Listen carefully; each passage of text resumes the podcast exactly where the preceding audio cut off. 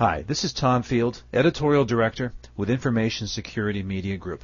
The topic today is the Heartland Payment Systems breach. I'm talking with James Van Dyke, founder and president of Javelin Strategy and Research. Jim, thanks so much for taking time to join me today. I'm glad to be here, Tom.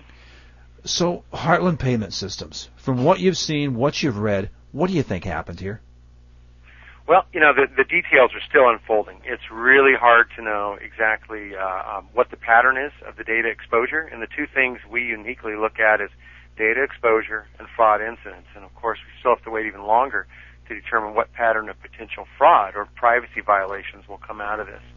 But it looks like there's, from, from the scattered pieces of information that are coming out, that this could be an organized attack. It probably is. The larger scale uh, breaches tend to have that component to them and um, certainly people are going after data. So there, there, could be a remote aspect to these as well. But uh, we just really have to wait for more information. Now, last week I kind of rolled my eyes a little bit, and you probably did too, because immediately after the news, it was a slow news week outside of the inauguration. Everybody picks this up, and they're saying potentially the you know the biggest breach since TJX, the biggest breach ever, the biggest breach in, in you know recorded history. With some perspective, how bad is this really?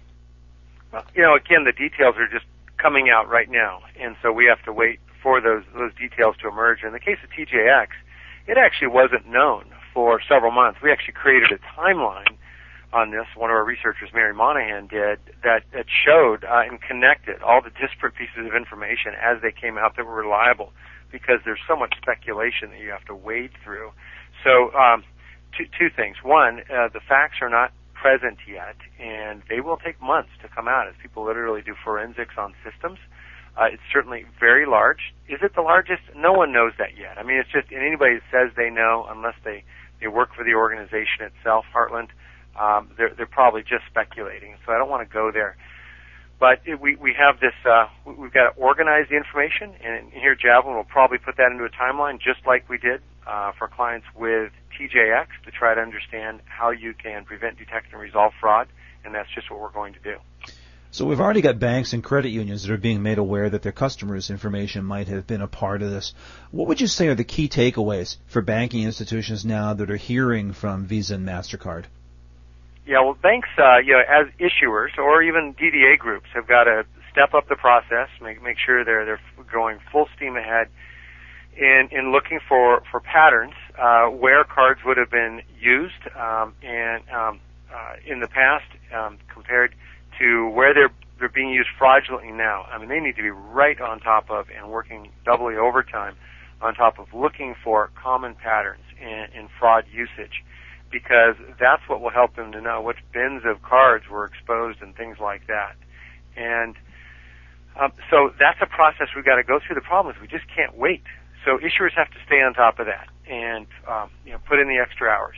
We also need to make sure we're educating the uh, um, the other victim in these fraud cases. There's always two victims in, in ID fraud cases, and there's always two crimes. And what those are is the two crimes are steal the data and then use the data fraudulently. The two victims are the individual account holder, in this case a card holder, and then generally the financial institution as well as of course the network and the merchant. So companies and individuals. Simplifying what I just said, we've got to make sure we're educating individuals on what to do. Don't do it so boldly that we scare them, but inform people to monitor their statements, remembering that one out of every two cases of fraudulent transactions are actually detected by the account holder, not an issuer, not a network, not somebody else. Oh, that's a good point. Uh, Jim, we've got a new administration in right now, and certainly people are talking about new regulatory measures. Is there something on that level you think we can expect to see? Maybe not to prevent such breaches, but maybe to put in more, you know, regulatory bite in some of the non-banking institutions that are handling critical data.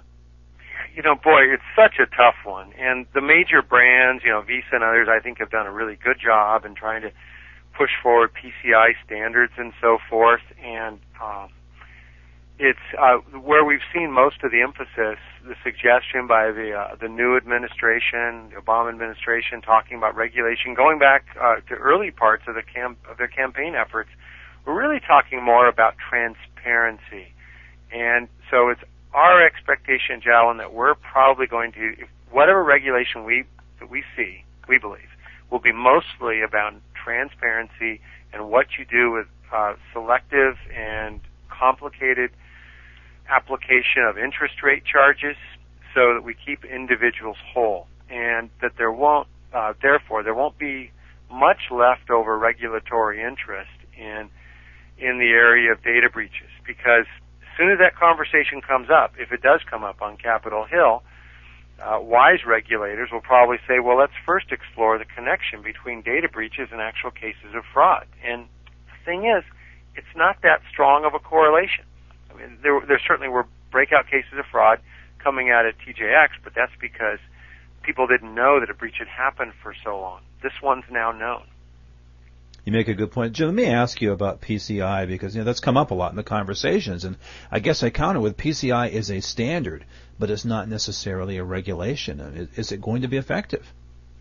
Yeah, it's it, it's a it's a really interesting question about that. It's a standard, not a regulation, and, and I'll add on to that something, guys, more of the of the trend.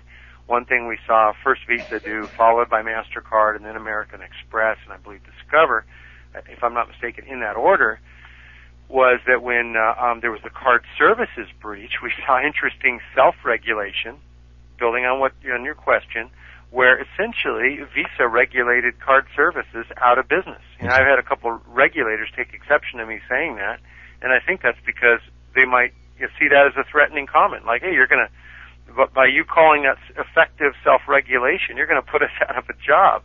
But but that's the point is that all this is so complicated. This meaning the connection between data exposure and fraudulent transactions, those two separate crimes, doing system forensics and the rapidly changing nature of technology, fraud mitigation technology, we have to stay one step ahead of criminals. Kind of like with uh, Check 21 and, and other new emerging payments regulations, they're probably going to be at their best when they're pretty darn vague. Therefore, it's really up to the industry to solve this one. Now, interesting. I got your reports at the start of the year. You and your team put together a really, I thought, a fine set of predictions for what might happen in banking and finance in 2009.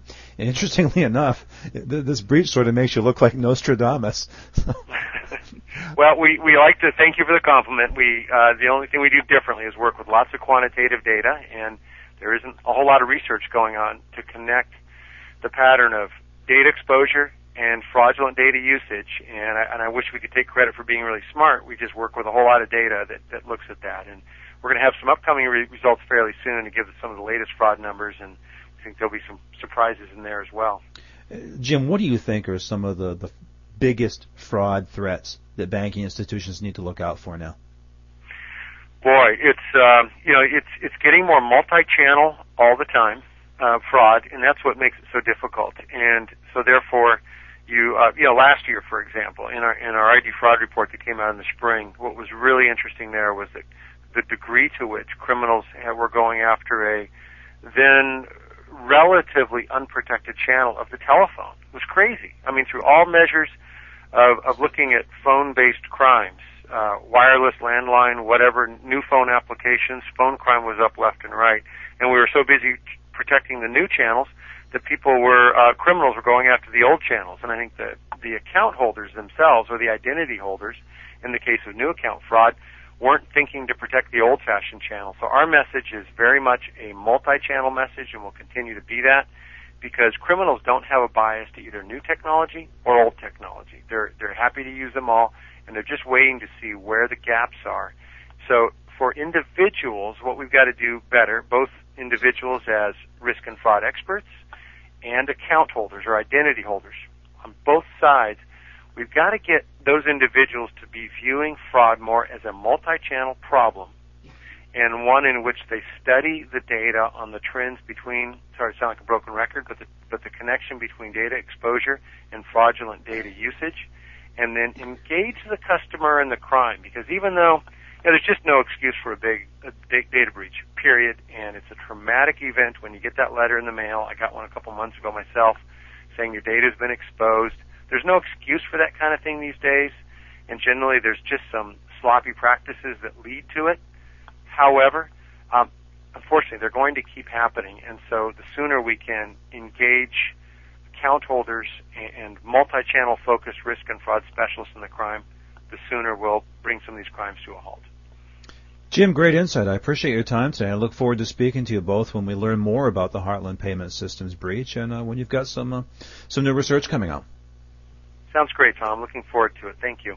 We've been talking with James Van Dyke, founder and president, Javelin Strategy and Research. For Information Security Media Group, I'm Tom Field. Thank you very much.